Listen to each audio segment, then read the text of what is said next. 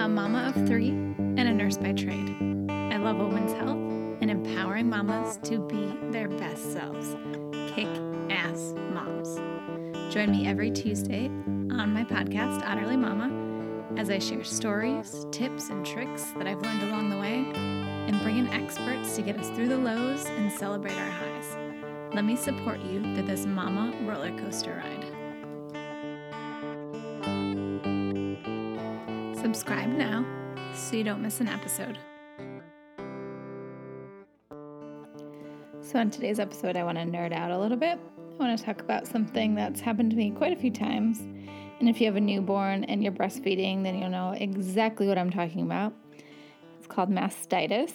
We're going to talk about what it is, what you can do if you have mastitis, and also what you can do to prevent it. So, first, let's talk about what mastitis is. So, girls, you want to help me with this week's podcast? Yeah. Yeah. Okay. Okay. So, this week I'm talking about mastitis. Do you know what mastitis is? No. No. Do you want to learn about mastitis? Yeah. Okay. So, mastitis is inflammation in your breast tissue. Do you know what breasts are? No. No? You don't know what breasts are? Mm-mm. No? How does mommy feed baby Sophia? By taking tiny, tiny drops of her milk. Okay. And what do I feed her with? You feed her with milk. Yeah, but how do I feed her? How does she eat? She eats by laying down, Okay. and mommy puts her nipple in her mouth.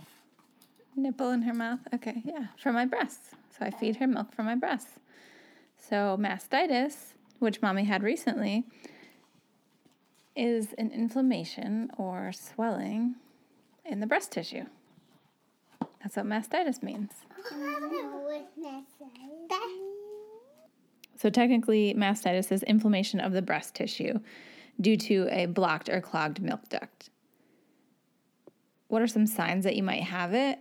You're in pain. You have some tenderness on your breast. Generally, it happens on one side. You might see some redness as well where the pain is located.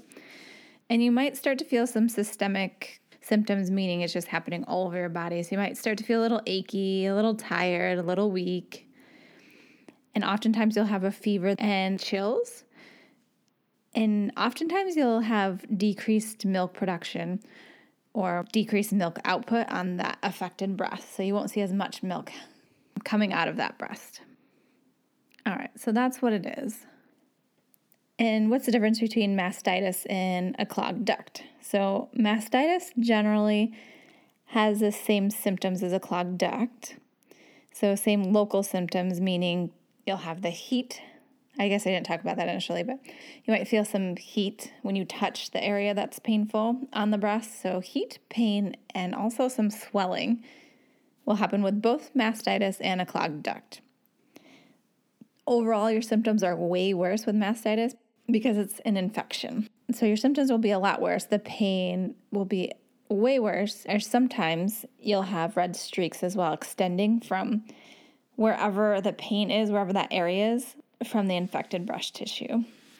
So red streaks are common in mastitis only and not in a clogged duct. So overall, mastitis, you just feel a lot shittier. So you're gonna have like those flu-like symptoms, aching and a little bit higher of a temperature too. So 101.3 temp or 38.5 centigrade or Celsius. All right, so what can you do if you have it? Honestly, the best thing you can do if you have mastitis is get naked, feed your baby, and just be naked next to your baby all the time. The best thing you can do is breastfeed. You you might think, "Hey, I have an infection, so my baby shouldn't drink the milk that is causing an infection in my breast." That is not the case whatsoever. You want to continue to breastfeed. So the easiest way to do that is to stop doing anything else, get naked, and feed your baby. You can also massage the area that hurts that's going to be really tender. So you can put some heat on it first, kind of loosen it up, massage it. And if you're massaging, sometimes it's best to kind of massage toward your nipple. So, like bringing it away from your armpit and towards your nipple. Heat definitely helps. If you don't have a warm compress or a heat pack, no problem at all. You can use some hot water. So get hop in the shower. You could also submerge your breast, whatever breast is affected, in a warm bowl of water. You could also take a diaper, fill it with hot water. You don't want to put the side that your baby pees in on your breast directly. You want to put the other side on. That way, if it is too hot, you'll have a little bit of a barrier. You could also put like a cloth between two, but make sure you test it first, like on your finger or another part of your body rather than your breast, because you don't really want to deal with a burn on top of uh, mastitis. That would not be fun. So, honestly, the best thing you can do is rest, sleep, eat, feed your baby, and also pump too. If your baby is getting irritated because you're not producing enough milk on that side, you can pump instead.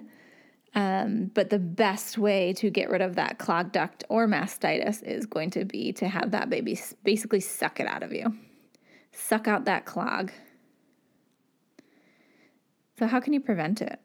There's a lot of causes for getting a clogged duct or if it goes as far as mastitis. So, what can we do to prevent it? So, wear clothing that isn't too tight. Any excess pressure on your breasts can create a clogged duct and can lead to mastitis. Make sure that you're emptying your breasts regularly. So, if you're not near your baby, make sure you're pumping. Use heat before you're breastfeeding to loosen it up, and ice after feeding. If you have any pain, use ice after feeding, and heat before.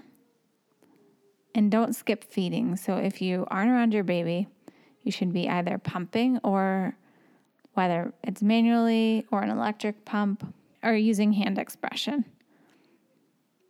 Reduce your stress levels too. If you're more stressed, you can be more likely to get a clogged duct or mastitis. Make sure you're resting. I know that's a lot easier said than done with a newborn, but you're going to need to have some rest. If you're really tired and overworked, then you're more likely to get a clogged duct or mastitis. Some other reasons why you might get mastitis are anemia and also a weakened immune system. So, if you are experiencing any symptoms of a clogged duct or mastitis, if they aren't improving within 24 hours, then you definitely need to talk to your healthcare provider and you should probably start some antibiotics. If your symptoms for mastitis are pretty mild and you haven't had them for more than 24 hours and it seems to be getting better after 24 hours, so like if you're pumping all the time or breastfeeding constantly and doing all the tricks that I mentioned, so like feeding constantly, and if you're not feeding and you're still having pain, then you're pumping and you're using the heat and you're using the ice, you're doing all those things and it's working, then you might not need to call your healthcare provider, but always talk to them just to be sure. Because sometimes sometimes you might not need it, but when you absolutely need it, sometimes it's too late. So I would still call them and just let them know and that way they can send in a uh, prescription to your local pharmacy and that way you have it on hand in case it gets so bad where you, it's just unbearable. Because it seems like the times when you absolutely need it are the times that you can't get a hold of your healthcare provider. And some other symptoms that you definitely need to call your doctor and get started on some antibiotics is if your mastitis is in both breasts, if your baby is less than two weeks old, or you have recently been in the hospital. Also, if you have any broken skin on the nipple with some obvious signs of infections. So, obvious signs of infection on a wound near your nipple would be redness around the wound, pain to touch it, as well as some drainage. So it could be like pussy. Also, if you have blood or pus present in your milk, and any red streaking. So if you have red streaking, blood or pus in your milk, or any signs of broken skin or infection around your nipple, then definitely call your healthcare provider. And also, if your temperature increases pretty rapidly. And if your symptoms just get really worse all of a sudden, like I remember the first time I had it, it was like I was fine. And then all of a sudden I was just super tired, very weak. And it just came on so fast. And then my temperature spiked really quick too. But with that said, I've been able to not go on antibiotics anytime that I've had it just because I think it was a non infectious version. But you have to be really careful because if it's non infectious mastitis, it can become infectious mastitis. And if you don't take care of it and if you don't go on antibiotics and get rid of the infection, then it can lead to an abscess. And I read this article about this woman who had this abscess, and she said it was like the size of a grapefruit. So I was nerding out and really into it. But if you want to read that article, I can link it in the episode notes. I found that article on KellyMom because apparently abscess abscesses aren't very common, but they're extremely painful and then really hard to get rid of once you have them. Sometimes they can drain them, but it doesn't necessarily mean they go away. And then oftentimes you need surgery, and then it's just a mess. And that woman in particular, she was talking about how difficult it was because the doctors she found were not pro breastfeeding because every time she found someone she found someone who was really good at like a breast clinic but the director of the breast clinic was going to do the surgery but he just advised her to stop breastfeeding altogether.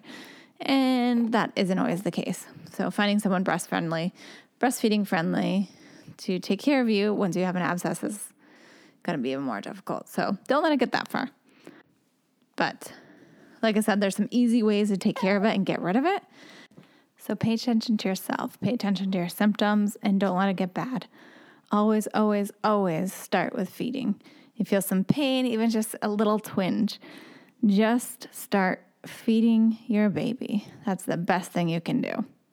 But also call your healthcare provider too if you have any questions whatsoever. Because what are they going to tell you?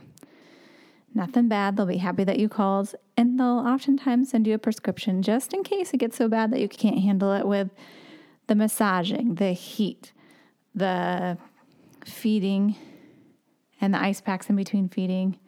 You get the point though. So, mastitis in clogged ducts. Well, actually, I should say more so. Non infectious mastitis in clogged ducts can be treated without antibiotics, but you need to catch it quickly and handle it quickly. Otherwise, you'll have to take antibiotics, which is not a bad thing because when you have an infection, you don't want it to get so bad that it becomes an abscess. So your body and your baby can work together to get rid of it. And if you aren't able to, like you aren't able to breastfeed all the time while you're working, make sure you're pumping or using hand expression in order to make your body feel better. Thanks for listening to this week's episode. Until next time. Who wants to do a podcast? Yeah, I have baby podcast was Milky podcast. A Milky tr- Milky podcast? Or is she doing Milky? Do you want to do your podcast? like what you heard? Please do stop. Yes, I did. Just stoop that low. But regardless of how cute she is, if you like what you heard, connect with me on my social feeds or subscribe. Thank you. Oh, and don't forget to tag me so I can personally thank you. See you next episode.